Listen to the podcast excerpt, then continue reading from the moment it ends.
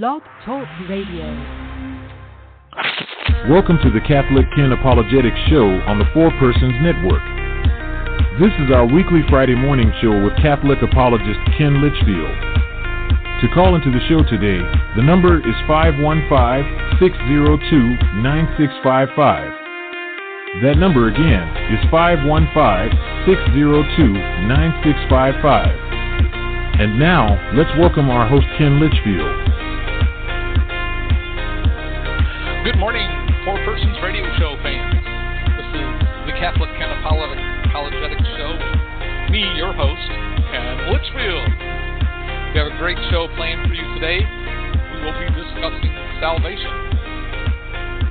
There's a whole lot of material on this, and it's probably going to take two shows, but we'll get started on it today.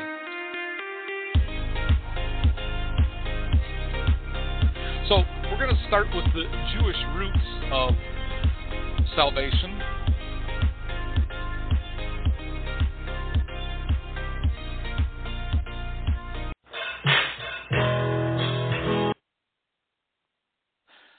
God's first covenant was with Adam and Eve, and they were his creation in the Garden of Eden. But when they didn't follow God's plan, he expelled them from the Garden of Eden.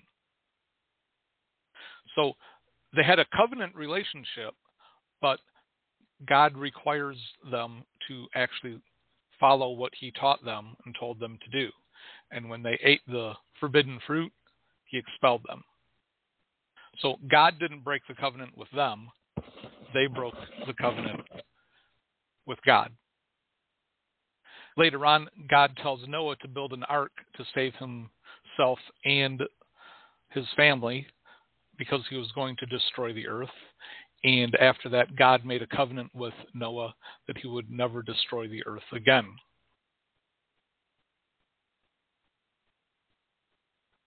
God's next covenant was with Abraham. And Abraham's story takes place from chapters in Genesis from chapters 12 to 23.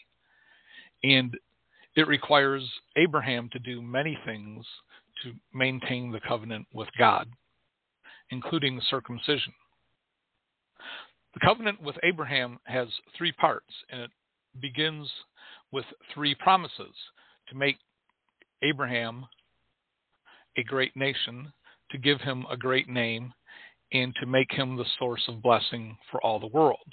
And Abraham is critical in our understanding of salvation because Jesus, James, and Paul use Abraham as the example of our father in the faith. Later, God upgrades these initial three promises, turning them into divine covenants, as shown in Genesis chapter 15.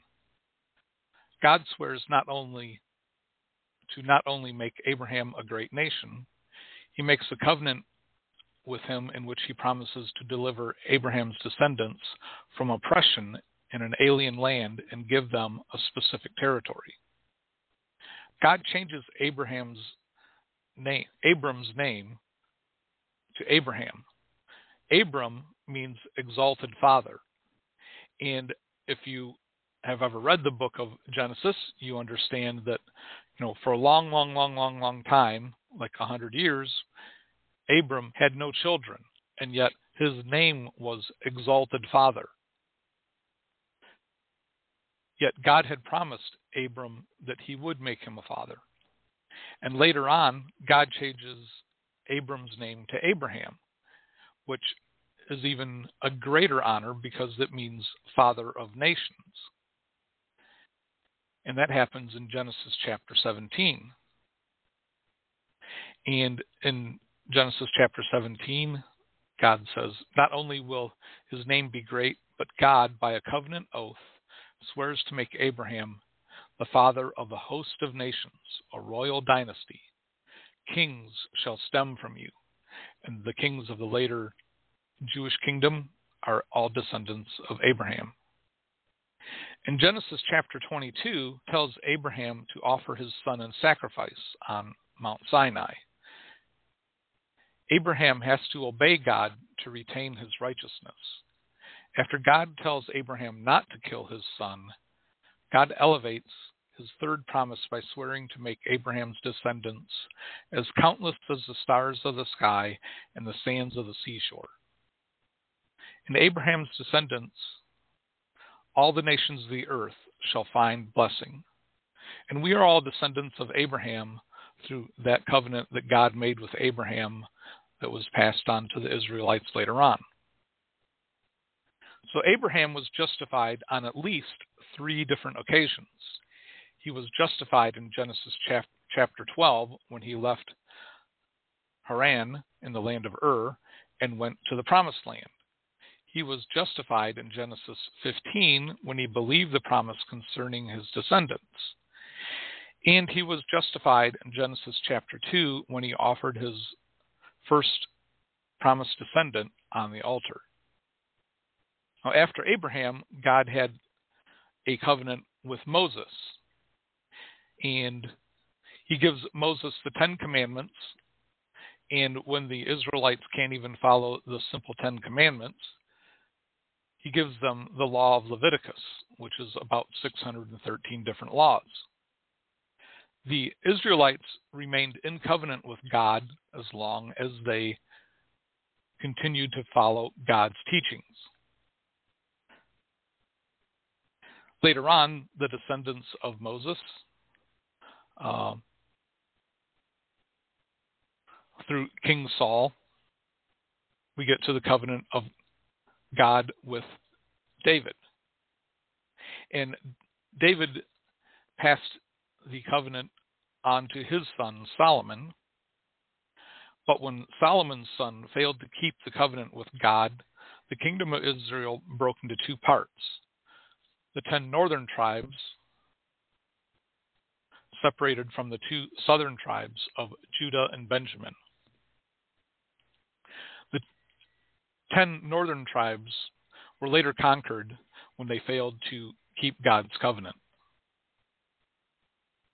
And even the two southern tribes, as they became more corrupt by not following God's covenant, were conquered by the Persians and then the Greeks, and then the Romans.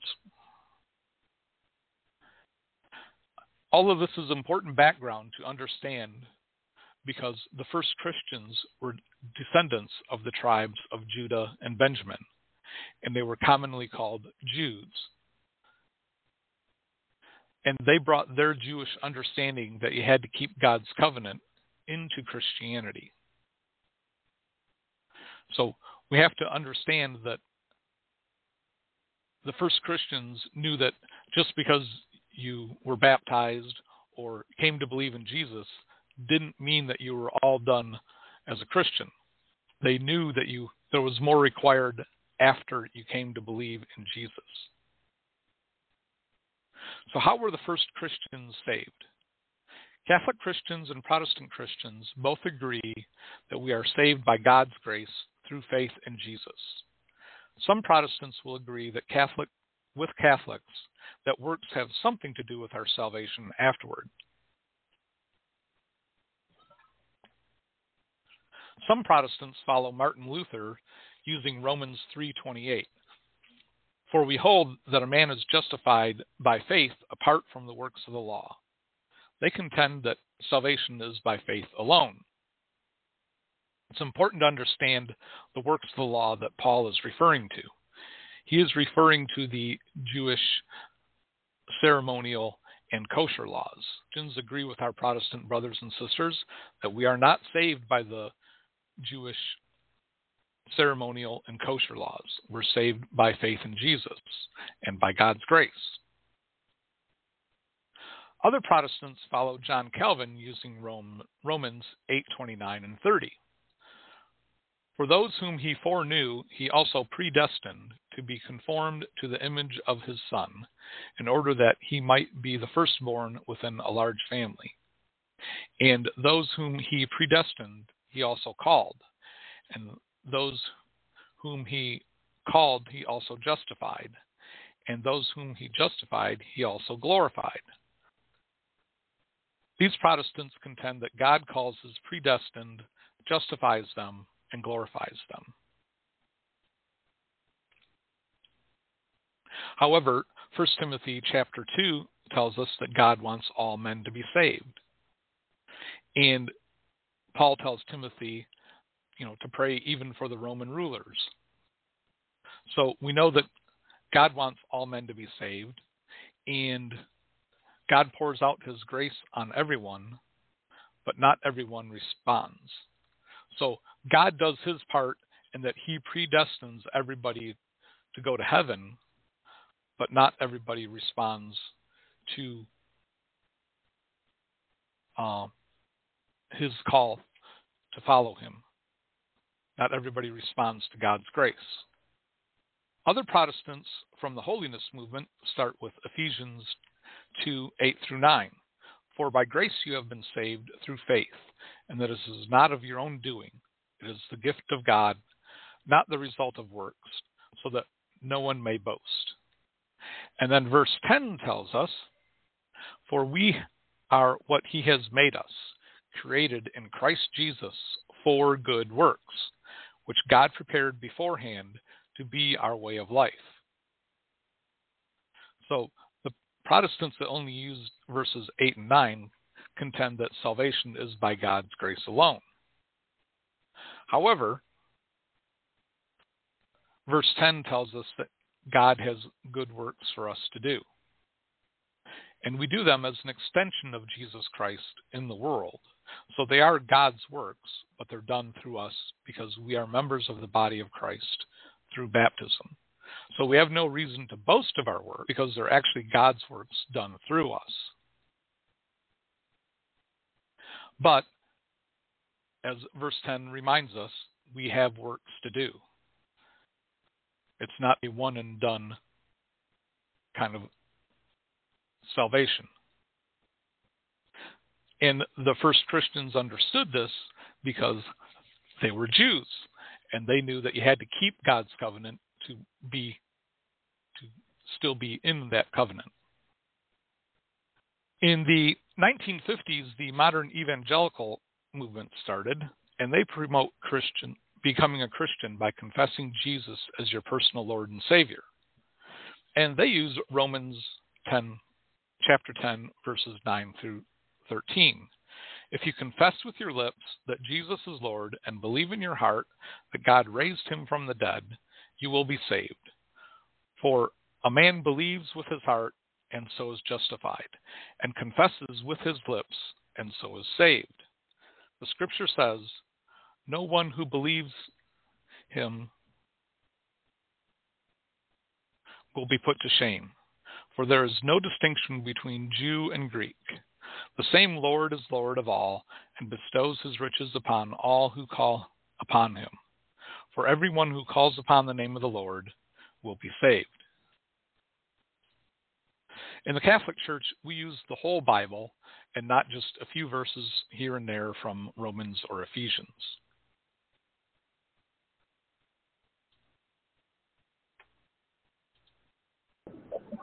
Good morning, John. Thanks for tuning in. Hey, good morning.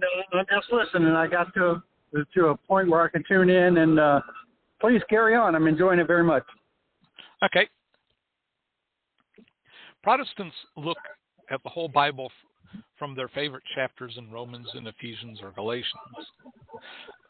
They take their favorite verses and then they use those as the lenses to interpret the rest of the Bible. But we have to understand that Paul is teaching that Christians are saved by Jesus and not the Jewish works of the law. It's important to understand what Paul is referring to when he says the works of the law. It's the Jewish ceremonial and kosher laws. It's not the moral law. Protestant theology looks back on the Gospels and the Old Testament through the lenses of their founders' interpretation of Paul's writings. And that interpretation was developed back in the 1500s or even more recently. Their theology starts with their interpretation of Paul and then looks back. Whereas Catholic theology starts with the Jewish understanding of the Old Testament, we add in Jesus' new covenant, and then we look forward in Christianity. We agree with our Protestant brothers and sisters that God's grace can inspire us to make a profession of faith in Jesus and that we are saved at that time. We agree with some Protestants that more is required after initial salvation. We agree with some Protestants that we need to grow in holiness. We agree with some Protestants that after being saved, you can lose your salvation through the sins that Paul tells us can keep us out of heaven in 1 Corinthians chapter 6 and Galatians chapter 5. Catholics look at the whole Bible from the Old Testament through what Jesus commanded his apostles to do in Matthew chapter 28 and what Paul taught based on the, his Jewish understanding and inspiration from Jesus. This is why Catholic theology is so simple but very deep as well. In the Catholic Church, we use the whole Bible. Salvation is by God's grace through faith in Jesus unto the works God calls us to do as members of the body of Christ. The works we do are Jesus' works done through us because baptism incorporates us into Christ. In Acts chapter 2, 22, Jesus asks Paul, Why are you persecuting me? And this is evidence that we are members of the body of Christ because Jesus had already ascended into heaven, and yet Paul, Jesus accuses Paul of persecuting him. But Paul is persecuting the church, and the church is the body of Christ. So when we understand that baptism makes us a member of the body of Christ, we understand our works are Jesus' works done in the world. And therefore, we have no reason to boast over them. We are just his humble servants. But because Jesus calls us to do things, we are required to do them. In Matthew chapter 28, starting at verse 18, Jesus says, well, it says, And Jesus came to them and said to them, All authority in heaven and on earth has been given to me. Go therefore and make disciples of all nations, baptizing them in the name of the Father and the Son and the Holy Spirit, and teaching them to observe everything I have commanded you. And remember, I am with you always to the end of the age. And ten days later, we find this in Acts chapter 22, where the first converts are added to the church, starting at verse 37. Now, when they heard this, they were cut to the heart and said to Peter and the rest of the apostles, Brethren, what shall we do? And Peter said to them, Repent and be baptized, every one of you, in the name of Jesus Christ, for the forgiveness of your sins, and you shall receive the gift of the Holy Spirit. For the promise is to you and your children, and to all that are far off, and everyone whom the Lord our God calls to him. For he has testified with many other words, and exhorted them, saying, Save yourselves from this crooked generation. So those who received his word were baptized. There were added that day about 3,000 souls. And they devoted themselves to the apostles' teaching and fellowship to the breaking of bread and the prayers. So we find 10 days after Jesus ascended into heaven that 3,000 are added to the church through baptism, which forgives sins and gives the Holy Spirit and is for children. Now, some Protestants will tell you that, you know, what we're doing in the Catholic Church is wrong. But 10 days after uh, Jesus ascended into heaven, 3,000 are added to the church through baptism. And some Protestants will tell you that baptism doesn't really do anything. It's just a thing that we have to do because Jesus said we have to get baptized in Matthew chapter 28. But it's very clear in the Bible that 10 days after Jesus ascended into heaven, that the church was teaching that baptism forgives sins and gives you the Holy Spirit and is for children it amazes me that you know Peter gets it right 10 days after Jesus ascends into heaven. Protestants that are new to Christianity, like this idea didn't even start until the 1600s, insist that we're doing it wrong when their interpretation is so new. In Acts chapter 8, uh, we find it says, But when they believed Philip's preaching, um, but when they believed Philip preaching good tidings concerning the kingdom of God and the name of Jesus Christ, they were baptized, both men and women. So in Acts chapter 8, people are added to the church through baptism. Once they heard about Jesus, they said, Yes, we want that. And the way they became part of the Christian covenant was through baptism. Now, since this was something new to them, you know, they had to be preached to first. But we know that back in Acts chapter 2, that baptism is not just for the adults that heard Peter preaching, but for the children also. And baptism had the great advantage over circumcision, and that both men and women could receive it. And we also find here in Acts chapter 8, and as they went on the way, they came to a, a place with water. And the eunuch said, Behold, here is water. What hinders me to be baptized? And Philip said, If you believe with your, all your heart, you may. And he answered and said, I believe that Jesus Christ is the Son of God. And he commanded the chariot to stand still, and they both went down into the water, both Philip and the eunuch, and he baptized him. Philip teaches and baptizes the eunuch. So here we understand that some Protestants say that, you know, the baptism that we receive is the Holy Spirit, um, and we get that warm feeling in our heart from the Spirit baptism. And they insist that the water baptism that uh, Jesus refers to in John chapter 3 of being born of the water and Spirit, that water baptism is when you're born through the amniotic fluid, and then Holy Spirit baptism is when you have that moving in your heart. But here in Acts chapter 8, it clearly teaches that both Philip and the eunuch went into the water, and Philip baptizes them. In Acts chapter 9, Ananias departed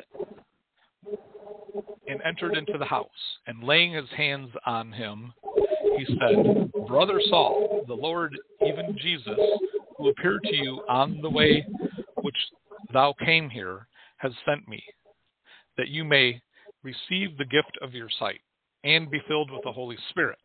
And straightway there fell from his eyes as it were scales, and he received his sight, and he arose and was baptized. And we find this story told again in Acts chapter 22, or, and we'll get to that later.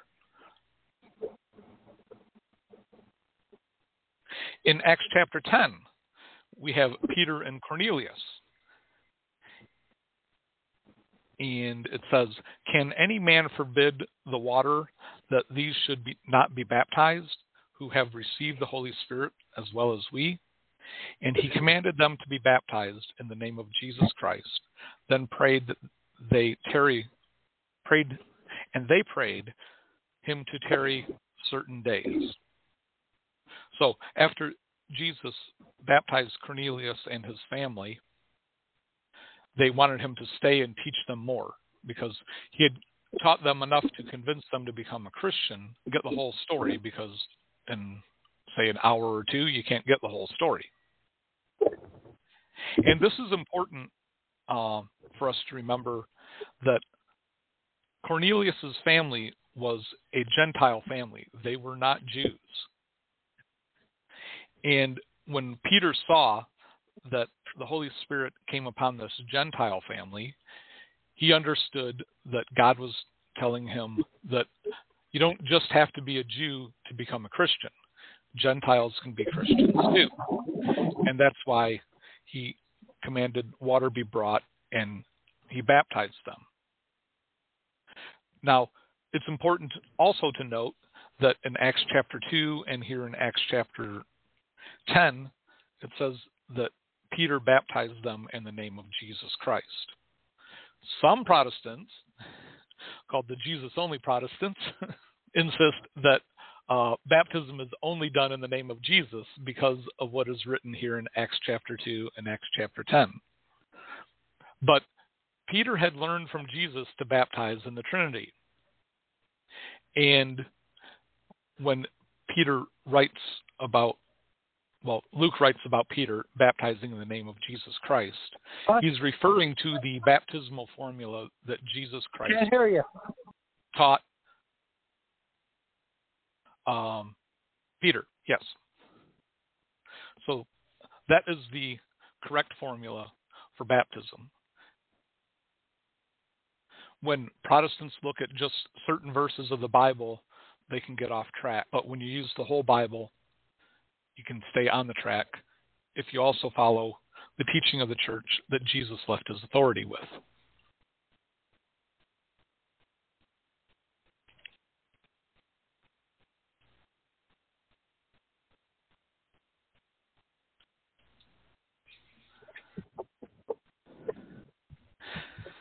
Let's see. In Acts chapter 16, a certain woman named Lydia, who was a seller of purple uh, in the city of Thyatira, who one that worshiped God, heard us, whose heart the Lord had opened to give heed unto the things which were spoken by Paul. And when she was baptized, and her whole household, she besought us, saying, if you have judged me to be faithful to the Lord, come into my house and stay there. And she constrained us. So, again, here we have a woman who gets hears about Jesus and her whole household is baptized and she asks Paul and I think Timothy was with him at that time and maybe Mark also uh, she asks them to stay with her and teach them more about Jesus. So we have initial salvation by learning about Jesus, baptism, and then they learn more about Jesus. And we also have a story about um, when Paul was in jail, and the jailer has Paul and Silas in jail brought out and said, Sirs, what must I do to be saved?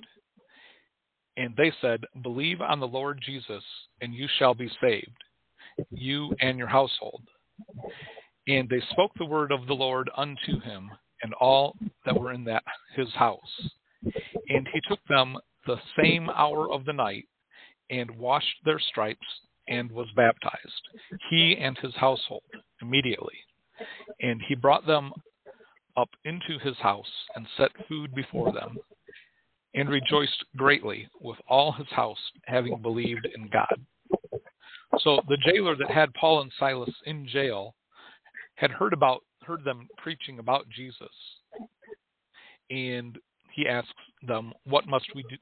He asks, you know, Paul and Silas, "What must he do to be saved?"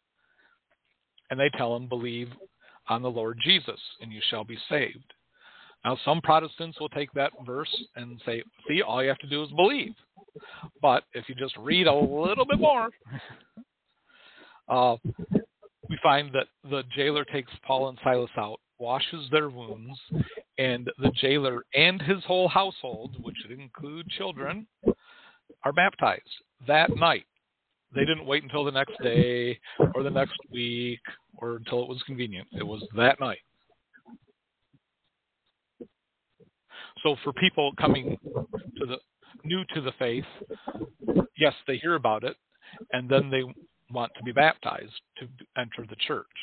But the entrance into the church is through baptism, not just by believing after hearing. We have to understand that the book of Acts tells us about the early church and how things developed, but it isn't necessarily just the formula for how we're supposed to run the church. In Acts chapter 18, we find where it says, But when Silas and Timothy came down from Macedonia, and Crispus, the ruler of the synagogue, believed in the Lord with all his house, and many of the Corinthians, hearing and believed, they were baptized. So, again, this is another example of Jews, Gentiles, hearing about Jesus, and when they come to believe in Jesus, they get baptized. And it's like the whole household also, not just the adults that can hear. And Crispus here is an important figure because he's the ruler of the synagogue. And if you don't know your first century Jewish culture, that may not mean that much to you. But outside of Jerusalem, in the various cities around the Mediterranean, they had synagogue communities. And perhaps where you live today, there might be a synagogue somewhere in your community where the Jews go to worship. But the ruler of the synagogue is like the head of the synagogue. He would be like the pastor of the parish in our modern speaking. So this Crispus guy is very important in this town because he's like the religious leader for the whole town. So when Crispus became convinced that Jesus is Lord, many of the other Corinthians also came to believe and were baptized. In Acts chapter 19, we find it says, And it came to pass that Paul found certain disciples who only had the baptism of John baptized with the baptism of repentance, saying unto the people that they should believe on him and should come after him, that is, on Jesus. And when they heard this, they were baptized in the name of the Lord Jesus Christ. So we have to remember back in John chapter 3 that the John the Baptist is baptizing people for repentance in the River Jordan, and Jesus comes to be baptized also. But before Jesus ascends into heaven, he tells his disciples, his apostles, to go out and teach everything he taught them and to baptize in the name of the Father and the Son and the Holy Spirit. So these folks here that Paul and other certain disciples they find these Christians that only had received the baptism of John, the baptism of repentance, they baptize them in the name of the Lord Jesus, following Jesus' formula for baptism in the name of the Father and the Son and the Holy Spirit. Now, in Acts chapter 22, we have a repeat of the story of Ananias and Paul from Acts chapter 9, I believe it was. Yeah, Acts chapter 9. And Ananias speaks to Paul and he says, And now, why do you wait? Arise and be baptized and wash away your sins, calling on his name. So, here in Acts chapter 22, we have confirmation for Acts chapter 2 that baptism washes away sins. And in Titus chapter 3, it talks about how we're regenerated through the washing, or how we're saved by the washing of regeneration. And that salvation and washing is baptism. And that's confirmed by Acts chapter 22. So from all this, we find that the first Christians responded to the preaching of the apostles and were added to the church through baptism, as Jesus commanded right before he ascended into heaven. Children of the household, too young to respond, were also added to the church through baptism. And this is based on the idea that Jewish males who were circumcised at eight days old and were added to the people of God. So the Jews had no problem with bringing their children into covenant with God because they had been doing it for thousands of years. It's only later Protestants, starting in the 1600s, with a backward look on the Bible, come up with this idea that you have to believe first and then you can be baptized. when you don't know your Jewish history to back up your Christian history, it's easy to get off track with the Bible. Now, here's some historical references from the early church that confirms what we do now. Written around 70 AD, we have a, a document called the Didache, which is the teaching of the 12 apostles. And it required the first Christians to be taught and baptized. In 74 AD, Epistle of Barnabas, he writes about how Christians are being baptized. In 80 AD, in the writing called Shepherd of Hermas, he writes about Christians being baptized. So here's three writings from the first century written at the same time, around the same time as the writings of the New Testament that confirm that you become a Christian through baptism. In 155 AD, Justin Martyr writes about how Christians who are enlightened and baptized can receive the Eucharist. In 180 AD, Irenaeus, who learned the faith from Polycarp, who learned the faith from the Apostle John, wrote that we baptize infants and that we are regenerated, born again, through baptism. In 210 AD, Origen of Alexandria wrote that the baptism of infants is a tradition handed down to us by the apostles. In 215 AD, Hippolytus of Rome wrote that baptizing infants is a standard practice of the church. Uh, Hippolytus writes that you know adults can you know profess for themselves before being baptized. Children old enough to understand can profess for themselves before being baptized. But he also writes that infants who are not old enough to profess for themselves can be baptized based on the faith of their parents who promised to raise them in the faith. In 251 AD, at the Synod of Carthage, they discussed baptizing infants and decided there was no need to wait until the eighth day following the Jewish practice of circumcision. It was the heretical groups that wrote against infant baptism as the early church was developing.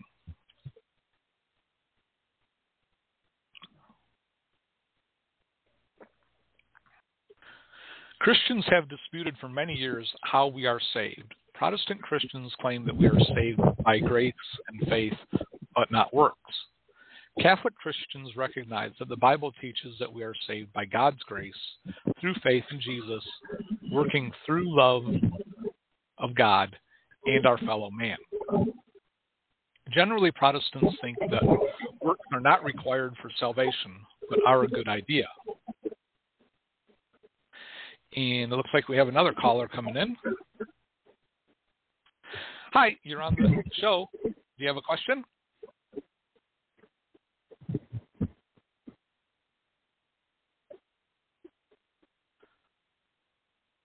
Oh, I can't hear you. So uh, we'll move on. Christians and Protestant Christians both agree that we are saved by God's grace through faith in Jesus Christ. Protestants agree with Catholics that good works need to be done after initial salvation. Protestant Christians like to refer to the many passages in the Bible that say that you are saved by faith or believing in Jesus Christ as your Lord and Savior.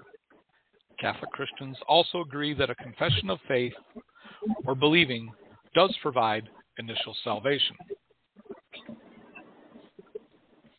Protestant Christians like to refer to Romans chapter 3 and Galatians chapter 2, where it says we are justified by faith, not works. Ephesians chapter 2 tells us that we are saved by grace and faith, not works. The key to understanding these passages is knowing the peoples that Paul is preaching to. The first Christians were Jews that also thought that they needed to continue to follow the old law. Gentiles were added to the group of early Christians, the Jewish Christians tried to make them keep the Jewish law as well. At the Council of Jerusalem in Acts chapter 15, a binding decree was given to all Christians, telling them they no longer needed to keep the Jewish law, works of the law. These are the works that Paul tells us, don't save us. This is confirmed by the Dead Sea Scrolls reference to the works of the law that was written before the time of Christ, and by St. Augustine, who wrote about this issue This is what Augustine wrote. If I have all faith so as to move mountains, but, oh, this is a quote from Corinthians, I'm sorry. If I have all faith so as to move mountains, but do not have love, I am nothing. So faith, hope, and love remain. These three. But the greatest of these is love. And that's from 1 Corinthians chapter 13. So the question is, how does one remain in, in the love of Jesus? And John writes, he said, If you keep my commands, you will remain in my love. And that's from John, John chapter 15, verse 11. What does the Bible say about someone who claims to know Jesus but doesn't keep the commandments? Whoever says, I know him, but does not keep his commandments, is a liar, and the truth is not in him. And we find that in 1 John chapter 2, verses 3 through 4. On what basis does Jesus separate the sheep from the goats? They go to heaven or hell based on the deeds of mercy done or left undone. And you find that in Matthew chapter 25, verses 31 to 46. And what happens if we deny Jesus? If we persevere, we shall reign with him. But if we deny him, he will deny us. And we find that in 2 Timothy chapter 2 verses 11 and 12. What happens if we say we have fellowship with him while we continue to walk in darkness? We are a liar and we do not act in truth. We find that in 1 John chapter 1, verse 6. And what happens to Christians who live according to the flesh? If you live according to the flesh, you will die. But if by the Spirit you put to death the deeds of the body, you will live. And you, we find that in Romans chapter 8, verse 13. So, if you continue to live following your fleshly desires, you will die and not be able to go to heaven. But if you put away your evil deeds done in the body, you will live and be able to go to heaven. And how do we know what is evil and what is good? Well, the Ten Commandments tell us. So, this is confirmation that we have to keep the Ten Commandments. Some Protestants are taught that once you're saved, you're always saved. Doesn't matter if you keep the Ten Commandments, because keeping the Ten Commandments is a work. But here in Romans chapter 8, we are taught that if you live according to the flesh, you will die. But if you live according to the Spirit, by following the Ten Commandments, you will live. Will Christians who practice the works of the flesh without repentance inherit the kingdom of God? No, those who do such things will not inherit the kingdom of God. And if you look in Galatians chapter 5, verses 19 through 20, you'll find all about that. Does freedom in the Lord mean freedom from being judged according to the moral law? No. Do not use freedom as an opportunity for the flesh. Rather, serve one another through love. For the whole law is fulfilled in one statement, namely, you shall love your neighbor as yourself. You find that in Galatians chapter 5, verses 13 through 14. I suggest everybody read Galatians chapter 5 if you're wondering whether you can lose your salvation or what you're required to do to keep your salvation. Does Jesus threaten to spew the Laodiceans out of his mouth because of their lukewarm faith? No. It's because of their lukewarm faith, their lukewarm works, that he will spew them out. And we find that in Revelation chapter 3, verse 15. If someone sees a brother in need and refuses him compassion, does the love of God remain in him? Well, in the Bible it says, "Children, let us love not in word or speech, but in deed and in truth. And then we find that in 1 John chapter 3 verses 17 and 18.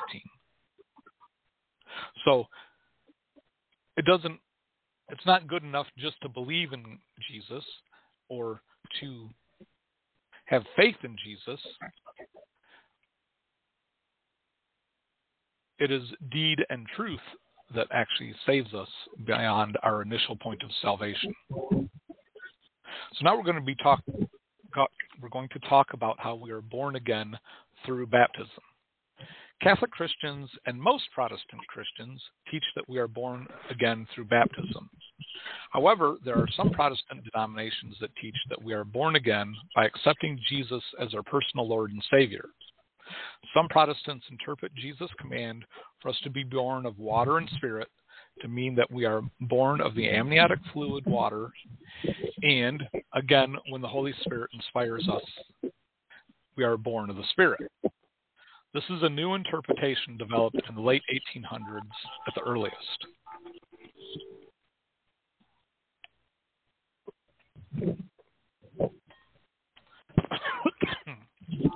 This is what the Bible teaches uh, us about being born again through baptism. This is my covenant which you shall observe between me and you, and thy seed after thee. All the male kind of you shall be circumcised, and you shall circumcise the flesh of your foreskin, that it may be a sign of the covenant between me and you. An infant of eight days old shall be circumcised among you, every man child in your generations. He that is born in the house, as well as shall be circumcised, and whosoever is not of your stock. We find this in Genesis chapter 17, verses 10 through 12. So, the way Abraham and his descendants became in covenant with God, and the symbol of that covenant was circumcision. And circumcision can only be given to men. So the women of Abraham's tribe and the Israelites and the Jews after them are in covenant with God through their father at first and their husband after that. And that's why it was important for women to be married so that they can continue to be in covenant with God. And again, from the Old Testament in Ezekiel chapter 36, we find, and I will pour out, let me start again, upon you clean water, and you shall be cleansed from all your filthiness, and I will cleanse you from all of, of your idols, and I will give you a new heart and put a new spirit within you, and I will take away the stony heart out of your flesh, and will give you a new heart of flesh. So here, Ezekiel is teaching us that we will be made clean through water. In Acts chapter 2, verses 38 and 39, Peter says to the Jews who asked what they must do to be saved, Peter tells them, Repent and be baptized, every one of you, in the name of Jesus Christ, for the remission of your sins, and you shall receive the gift of the Holy Spirit. For the promise is for you and your children, and for and to all that are far off, whomsoever the Lord our God shall call. In Acts chapter 8, Philip preaches the good tidings concerning the kingdom of God in the name of Jesus, and all who heard were baptized, both men and women. And Philip also teaches and baptizes the eunuch, as I mentioned earlier. In Acts chapter 9, Ananias tells Paul, who was known as Saul at that time, that Jesus sent him to Paul to receive the gift, the Holy Spirit, and to baptize him in Acts chapter 10, Peter preaches to Cornelius, who received the Holy Spirit, and then baptizes Cornelius and his whole household, which would include children. In Acts chapter 16, Paul baptizes Lydia and her household, and in both of these households, both Cornelius's and Lydia's, would likely contain children, since the Jews often lived in two or three generation households. In Acts chapter 18, Silas and Timothy baptized Crispus, the ruler of the synagogue, and many of the Corinthians heard about Jesus and believed. In Acts chapter 19, Paul found certain disciples who had only received the baptism of repentance from John. When they heard about Jesus, they were baptized in the name of the Lord Jesus. And again, this is the baptismal formula of Jesus in the name of the Father and the Son and the Holy Spirit. It wasn't just the baptism of repentance that they received from John the Baptist. And again, we have confirmation here in Acts chapter 22. Ananias speaks to Paul and says to him, And now, why do you wait? Arise and be baptized and wash away thy sins, calling on his name. So this harkens us back to Ezekiel chapter 36, where Ezekiel washes away the sins of the Israelites coming, well, the Jews coming back to the city after they had been freed. They're coming back to Jerusalem, and he washes away their sins and takes out, out their stony heart and gives them a new heart. And in 1 Peter chapter 3, we find, starting at verse 20, which has been sometime incredulous when they waited for the patience of God in the days of Noah, when the ark was a building, when, when Noah was building the ark, wherein a few, that is, eight souls, were saved by water, wherein to baptism like the, of the like form now saves you.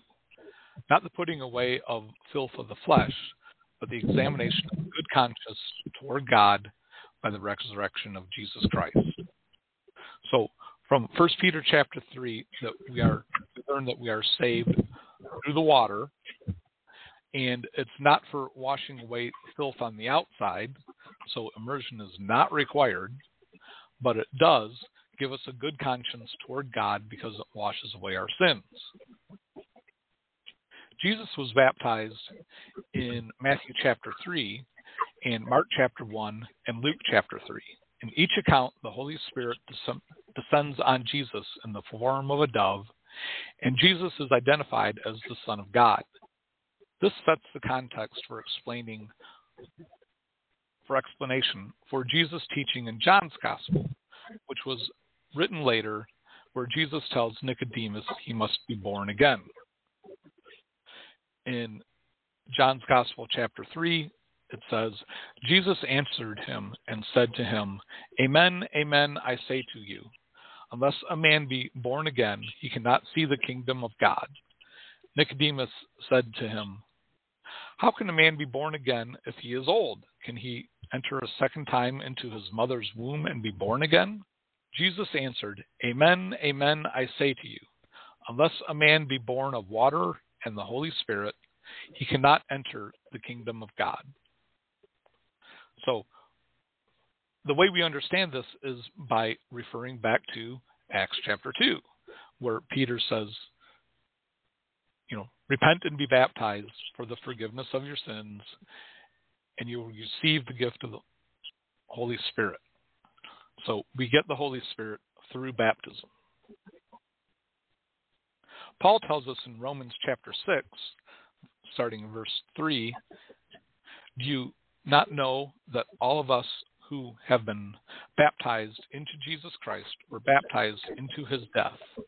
Therefore, we have been buried with him by baptism into death, so that just as Christ was raised from the dead by the glory of the Father, so we too might walk in a newness of life, born again through baptism.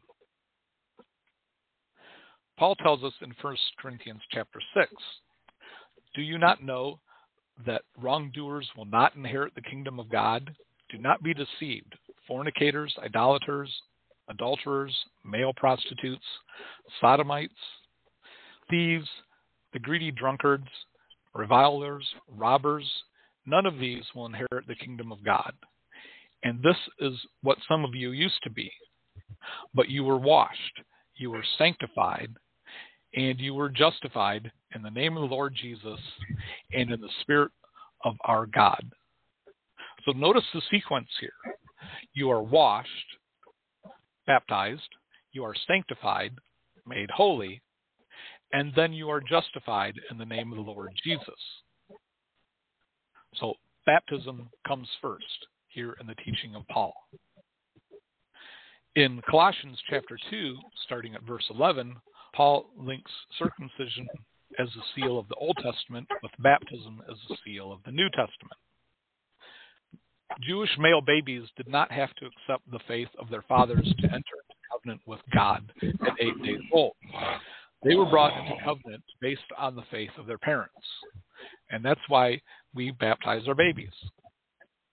Paul tells us in Titus chapter 3, starting at verse 4, but when the goodness and loving kindness of God, our Savior, appeared, he saved us, not because of any works of righteousness that we had done, but according to his mercy, through the water of rebirth and renewal by the Holy Spirit.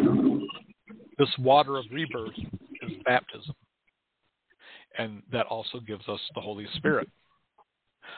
This Spirit he poured out on us richly through Jesus Christ, our Savior, so that having been justified by his grace, we might become heirs according the hope of eternal life. The saying is true. And note here that it says the hope of eternal life. So Paul is not saying just because you've been baptized, you're guaranteed to go to heaven. We hope to have eternal life as long as we remain in covenant with God. So if you put all of these verses together, you'll get the original intent that we are born again through baptism. This is why in Matthew chapter 28, Jesus' final command before his ascension was for his apostles to go out and teach everything he taught them and to baptize them in the name of the Father, the Son, and the Holy Spirit. He does not command his apostles to go out and have new believers accept him as their personal Lord and Savior.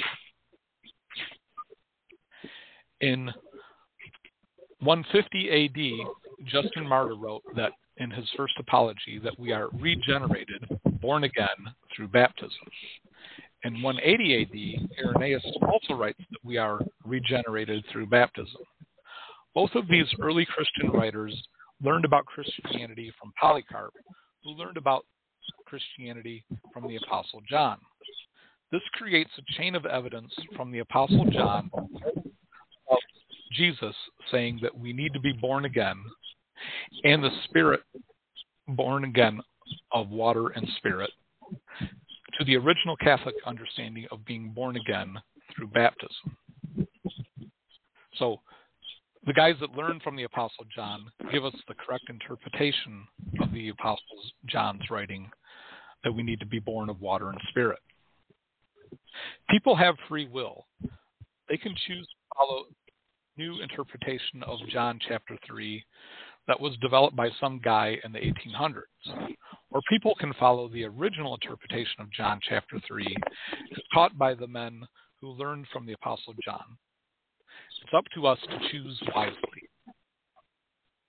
So that'll be it for today's show. Next week, we'll pick up with salvation as a process.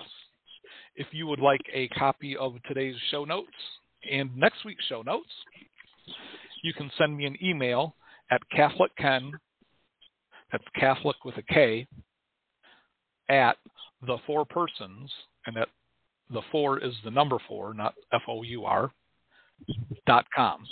So that's KatholicKen at fourpersons.com. Or you can look me up on Facebook. May God bless and guide your efforts to bring the truth of the Catholic faith to the world. Thanks for tuning in.